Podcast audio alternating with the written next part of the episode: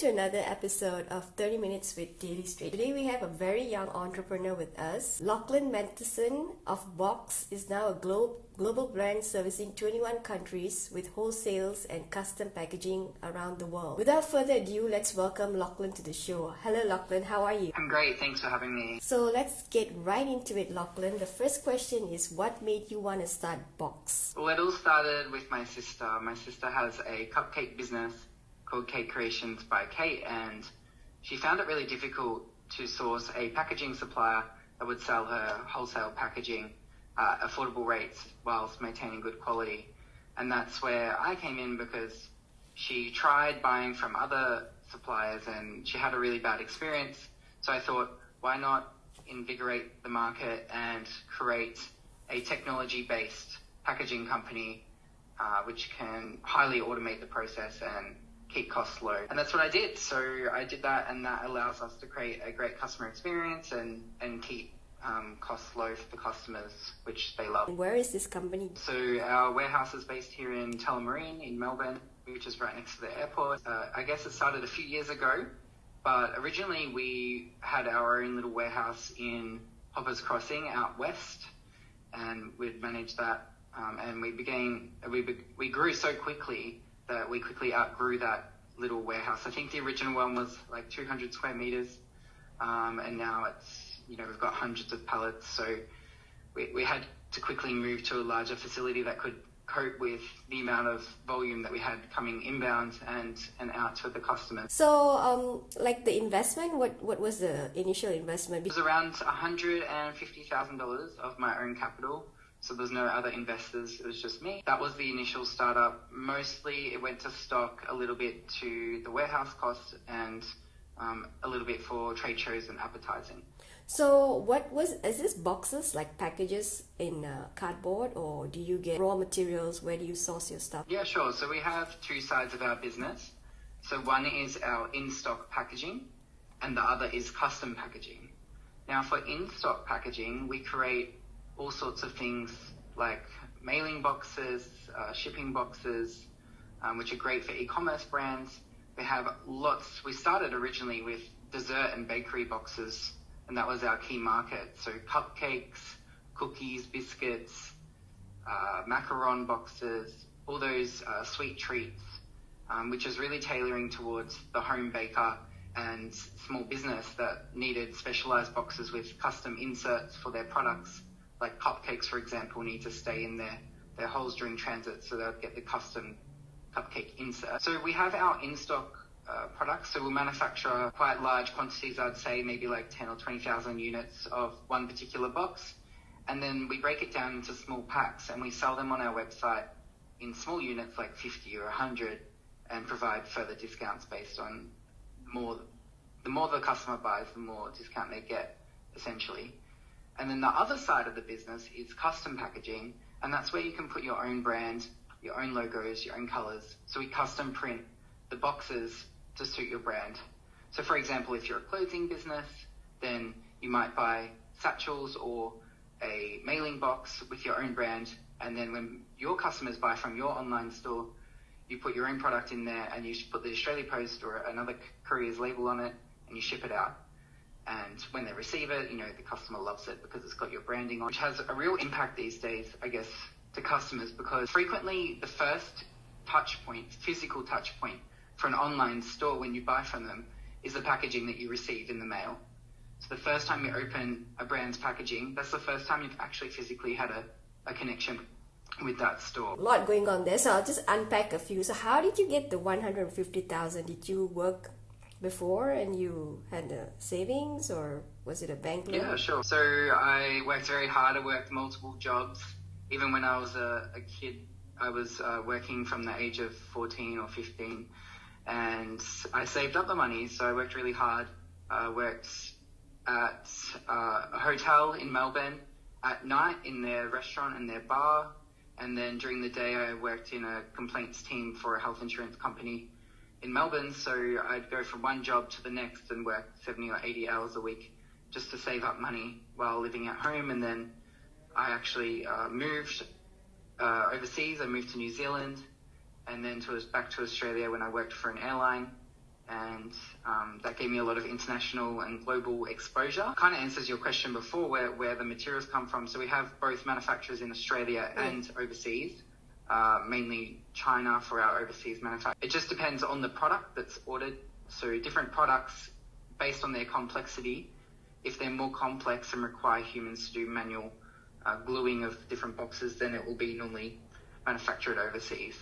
Um, but using my connections and experience from the airlines, uh, I was able to source those products and really, yeah, made a massive difference to Box becoming global. Got it. So, all right, you saved and you didn't buy a house. You started a business with the $150,000. Is that true, or did you buy a house as well? No, it was really risky. So, you know, putting all your money, I had to make that decision. I was living in Sydney at the time, and the decision was, you know, do I start this business that I'm really passionate about and really keen to, to create and or otherwise yeah I could just invest and take the traditional route in Australia of you know buying a house and being happy and I took the risk and I think that's what you need to do when you're an entrepreneur you have to take the risk because you don't want to have regrets later that you you know at least you tried and for me, I'm, I'm lucky that, yeah, it was successful, but it was a lot of hard. You're 25 years old, you're super young, and you probably started this business when you were 23, 22? Yeah, so it starts probably with my family. And my family, my parents had a business together for many years, an electrical company. And through that, my dad exposed me to that business at a young age, and I used to go and work for them, even when I was only like 12, 13, all the way until I was 16 or so and I was involved heavily like with their technology. I used to love playing with their phone systems and you know computers and servers, and that really helped them. But it gave me a lot of skills, um, not only with that, with quoting and customer service and answering the phone, and that translated, I guess, to Boxxed. But because I have two siblings, so I have my sister who's younger and my brother who's a little bit older. We have lots of competition um, as kids, so we'd always, we're very, very competitive, especially with sport um, when we were teenagers. And I think that drives through now into business. And I mentioned before that my sister also has a, a cake business. So we're still competitive to these, to this day today, uh, where we like to compare figures and compete to try, you know, do better and, you know, whilst enjoying ourselves at the same time. It's, I guess, the competitiveness you know, drives us to be better. Well, when I was a kid, only like 12 years old, I bought a gumball machine, one of those massive gumball machines that you have in the shopping center, the big red one. And I put it in my house, and all the kids would come over and put the 20 cent coin in and watch the gumballs go around. Really? And, and that was kind of the start of the journey. How much was that machine? Do you remember? Oh, it was very cheap back then. Maybe like twenty dollars or fifty dollars. And how did you get the money from? Did you do like uh, sell lemonade by the by the roadside and get the money and then buy the gumball machine with that money, or how did you get your money? Well, I don't remember the exact like how I originally got the the fifty or twenty dollars, but once I started, you know, because I needed to refill the machine, mm-hmm. so I had to buy more supplies, and my parents wouldn't buy the supplies, which was fair. So once the kids kept giving me the 20 cents, then I'd reinvest that and go and buy more stock, put more gumballs in, and then, you know, try to spread the word throughout the, the neighborhood to get more people to come and use it. And then after that, um, I also did some DJing as a teenager as well, which um, gave me a bit of interaction with people and, you know, learned what people like and don't like. And then that was kind of it with that um, because I decided I just wanted to work really hard with my other job, save money, and then try help my sister out where I could as well. Um, but then, yeah, once I finished with the airlines, and I, I thought, you know what, I need to try and give this a shot because this is I, I'm really passionate about business. I guess the hardest part though for me is w- building the business. Uh, initially, it was all or me because you know you couldn't afford to hire anyone else, mm-hmm. and you know I opened up the warehouse myself. I had to you know learn how to handle freight and logistics and all these items and you know shipping, picking orders, p- packing them, sending them, and dealing also with all the customer service and you know ordering, manufacturing. It's it was a lot. And I guess now that I have more staff, I wouldn't say that the it's less stressful every day because my team are amazing and, and help to make the business what it is, but there still is a level of stress because as you continue to grow, there's other issues, um, and you know it's quite it, it is kind of like a stress that weighs over you sometimes when your numbers keep growing bigger and bigger because it can get a little bit scary sometimes. So I wanted to ask you in your three um, expand your business uh, box. So B O X X D. That's uh, that's why did you choose double X? Like Uh, well, I guess it came down to um, some ideas, but also um, what was allowed with registering trademarks in uh, 27 or 30 something countries. We have trademarks in now, and yeah, the, the name BOX uh, box is already um, it's not allowed. So I had to find something that as a, uh, because I was so passionate about this brand I knew that I would be able to grow it and do well with it, and without like that kind of sounds a little bit ego driven, but I had a good idea and I knew that there was a niche market for it. So that's why at the start I wanted to make sure that we had the right legal protection. So then later on down the track we didn't have to backtrack and try change the name. I wanted to get it right from the start. because for Asian culture, right, anything that has a double same word, double word, is actually very good. I, I thought you, Ah. you did that because Ah. yeah, like Google No. G O O. So yours has a Right. double access. Yeah, it's good feng shui. so okay, moving on. Like I wanted to ask you about your company. So you said your manufacturing business, your packaging business, sorry, has a mix of both an Australian, uh, uh, Australian made and also overseas, mainly China, right? Is that correct? Yeah. All right. Yeah. So, um, how at what point did you start hiring your first staff? Uh, the first year. The The first, year. I hired um, Kirk. He's still with us today. He, All right. So, is he older than you? uh, yeah. Just wanted to ask you, how do you, um, as a young entrepreneur, what is the secret in dealing with people who are older than you? Like, you know? Uh, everyone's older than me, actually. Oh, really? everyone's older than me that works for me. Um, I guess I learned a lot of skills when I was at um, the airlines with speaking to people and getting to know them and being able to have that two-way communication. And that really helped me um, a lot. But I think they naturally just respect me because I have been able to drive the business from, you know, zero dollar revenue to multi-million dollar figures. And they know that the direction that I want to take the business is in the best interest of all, of all of us because like if we do well then obviously it's better for them because not only do they maintain their job but they also have the opportunity to do other tasks and other roles and do excel themselves in new tasks and training and you know um, it's i think for staff like we are we are highly automated so we do have lots and lots of technology and automations but there still needs to be people that write that automation and that code and that's why I don't know. It's all about communication and just treating staff with respect. You know, for my team, we're very flexible. You know, if they need to go out and do things, then they can go and do that. Most of us work from home anyway, so um, we were working bef- at home before COVID, um, and then except for our warehouse team, of course.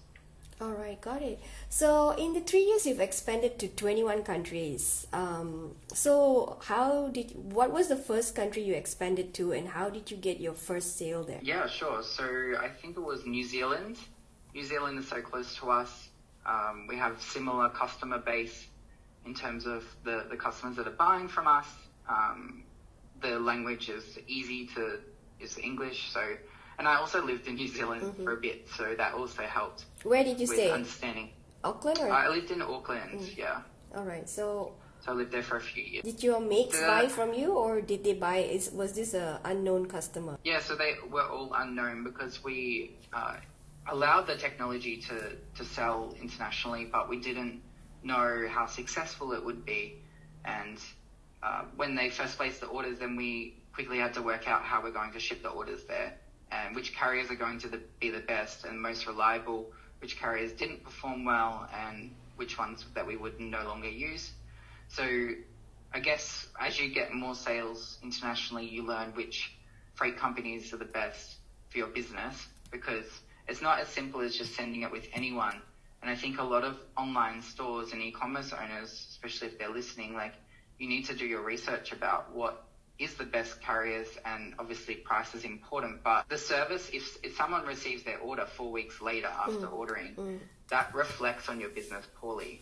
So you know you need to make a conscious effort to ch- align yourself with the partners that are also going to bring your business up and give you those five star reviews because you want your customers to have a great experience no matter where they are in the world. Yeah, okay.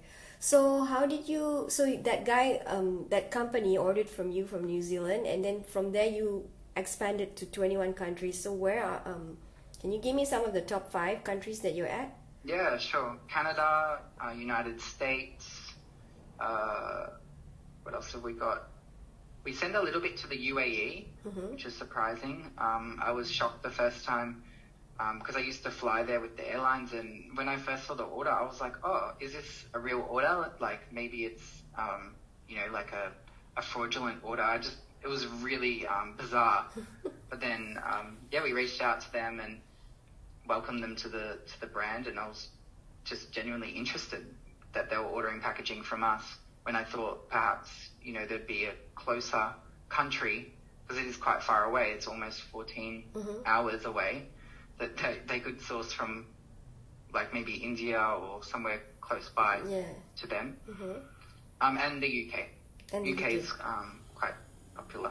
So your packaging has the word "made in Australia" there. Uh, well, it depends on the product if it's made here or if it's made overseas. But yeah, we will put um, Australian made, and, and we try to promote that on our website if that product is Australian made, because I think it's really important to educate people, um, and we're very transparent on on all of our products. We we tell the customer where it does come from, and that information we make clear in the description, so they they can choose products that you know, if they want to support Australian made products, and they can go ahead and do that.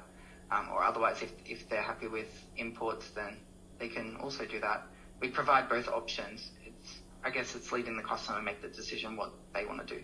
So how do people find you through your website, or um, are you in trade magazines, or uh, do you Yeah, so we're?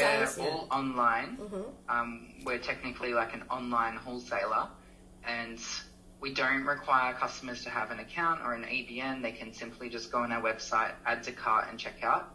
So that was my mission as make when I started the business was making uh, packaging easy, and the packaging industry has been dominated by big wholesale you know, industrial manufacturers for a long time, and traditionally the process was that you'd contact them, you'd fill out a form, you have to tell them your life story, and then they will try give you an account, and then everyone will be on different price price groups based on what they think that this person will spend with them, and it just made it so difficult to transact with. So I just wanted to make it so simple and so easy. But customers definitely find us through um, just Google search, some paid advertising. But we also do uh, expos, so like trade shows. Um, the only difficult part is with COVID that's been reduced. But I do have an expo in Brisbane in uh, two weeks' time. Got it. Um, can you tell me what kind of companies, like the the industries that order from you? Are they clothing? Like you said, they were bakery, and what are the other industries? Yeah, so initially we had um, we only had bakery products um, like cake, macaron, etc. So we had all businesses like that. So we had kind of two groups that were segmented. We had like the home bakers, the people that you know uh, have a, another business or they're a mum and they bake from home. And we had the other segment, which was like larger businesses, like small business, like my sister's company that you know would buy and their actual cake shop. But then we expanded because we knew that obviously e-commerce was growing so rapidly and people need packaging because everything that you send in e-commerce in the post is going to require a box or a satchel. But a box provides greater protection. So we offer both options and that's why uh, we we continue to expand and see market opportunities for our business so then people could also become customers. So now we have yeah, clothing companies, uh, we have all sorts, any, all sorts of businesses, and a lot of the time, like we do do some customer insights where, you know, we, we create a video and we go on site and see what the customers do and try to get to know their business. But obviously, with thousands of customers, we can only choose a few to go and do that because we, we don't have the time to be able to look at every single customer individually. but on our um, social media, uh, they do post and tag us all the time. Um, I do see that every day, so that's a great way for for all of us to see what they're doing with our boxes and packaging because we can see that they're sending it out. And they also normally write comments, and it's great to see like you know whether they're enjoying it or if there's a problem with something, so we can continually improve and make better products for them. Alrighty. So you started with hundred and fifty thousand dollars, and you've not had any venture capitalist investment. You just you just rolled the money, right? Yeah. So we used our own capital to continue reinvesting and growing. And initially, I didn't take a salary for mm. you know the first year or two, and continually reinvest the money just to try grow and buy more products and expand with you know marketing and advertising and warehousing and all of the the expenses. There's so many, but um, yeah, I think we've done quite well to be now multi-million dollar brand with no additional money invested from anyone, and it's kind of good in a way because you know. Uh, I've been able to maintain the control of the business without, you know, having influence by others which really allows us to stay at our core, which is what I said before, keeping packaging easy and uh, keeping the products affordable and keeping the products that we, we started the business with the bakery products. We want to keep those products and keep those customers. We don't want to just change direction. If we had external influence, perhaps they might say, you know, we want you to do this instead. So it's kind of nice, yeah, to see the business grow. Still a little bit stressful because, you know, as the numbers are growing bigger, unusual. Like it's a little bit weird for me seeing the numbers grow and then you're like, oh, you know, you get a little bit nervous sometimes, but you have to remind yourself you have to take the risk, which is why you started the business in the first place. You have to take risk, otherwise you'll never succeed. Why are you nervous? Like, are you nervous that you'll go too big and you won't be able to handle it? Um, it's not that because our technology allows us to, to grow and um, our staff do a great job, but it's more like when you, you know, you're paying the purchase orders and you're seeing that, you know, now you're paying a 200 something thousand dollar purchase order to a manufacturer.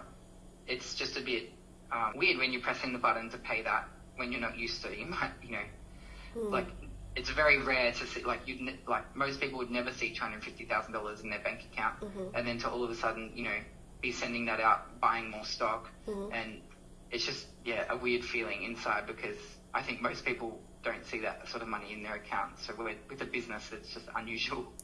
Got it. So I want to ask you, what are some of the challenges you face as a young entrepreneur? Like I said earlier, because you started very young, at 22. Yeah. So the most, I guess, the most difficult part is finding balance in your life because you just want to. For me, I'm very motivated. Like I, I always have like a goal and I have like a to-do list and I just want to get everything done. And I guess after a while, like for the first like six months or year, you know, I worked so hard and like sleepless nights. I'd be working like 18 hour days just to try build the technology, you know, meet with the right people, partners and people like um, that can help us grow and and succeed. But then you eventually get to a point where it's not possible to work that much every day. So you have to kind of take some time out for you. And I learned from taking some time out um, and having some rest, that it actually gives you more ideas and allows your creativity to shine so you can actually succeed even more because you now have more ideas for the business to drive it forward. Um, biggest challenges, yeah, were mainly like training staff was quite difficult and especially with COVID. Uh, I mean, I mentioned we were working from home, but I'd prefer to do staff training in a face-to-face environment just because I feel like it's more fair on the staff member because they can see our products, they can ask questions. And with the lockdown that happened in Melbourne for so long, it just made it really difficult to um, to get you know videography and photography and you know um, dealing with manufacturers and also training staff. It was just um, quite a difficult time for I guess for everyone, but for business owners it's stressful because you if you don't continue to operate your business and do well at it and customers stop buying, then the revenue, if the revenues were to drop off, then you would actually, you know, be at a detriment and that, yeah, means other consequences. But luckily for us, we did um, really well during COVID and because we were an online business, we were already established, we already were working from home, there weren't many changes. So for us, um, people, we, we gained so many new customers. I think we doubled or tripled in size um, during that COVID lockdown period in Melbourne. So it was huge.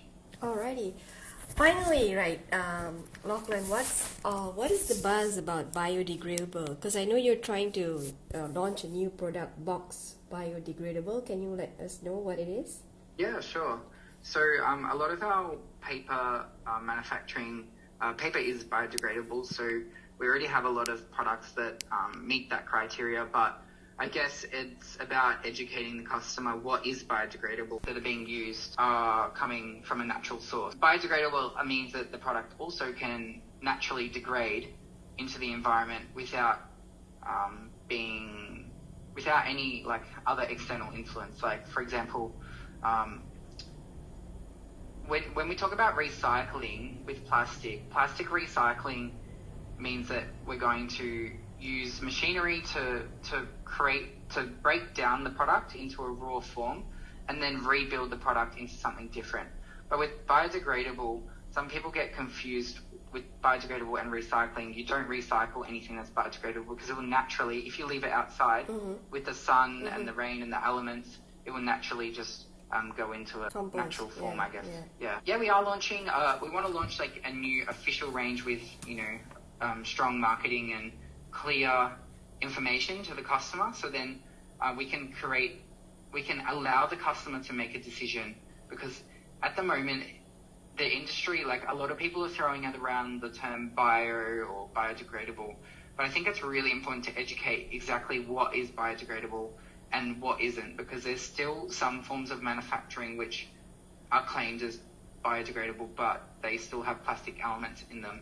And that just means that the plastic particles are breaking down into tiny little pieces, but it's not actually biodegradable. So I think um, there's a lot of people in the industry that just need to make the information a lot more clear, and that's our intention at Box. We want to make it easy, make it clear, and launch all these new products, which I'm so excited. But it's probably still a few more months away until the official range launches. Got it. So, uh, congratulations. So, you're supposed to clock in $3 million this year, your company. Um, so, we wish you all the best and we thank you so much for allowing us to pick your brains today. So, any final words for uh, entrepreneurs out there, Lachlan? Yeah, I think the most important thing is if you have an idea, you have some passion, you ha- your heart has to be in it for the right reasons. So, you know, if your, your sole goal is to make money, I would say you good luck, but you'll probably give up after a few months because it's so much hard work and you really have to have the heart in the right place. But if you do have your heart in the right place, then 100% go for it and give it your best shot.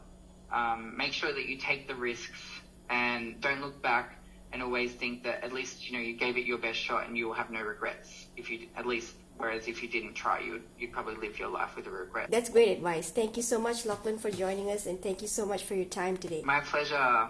See you next time.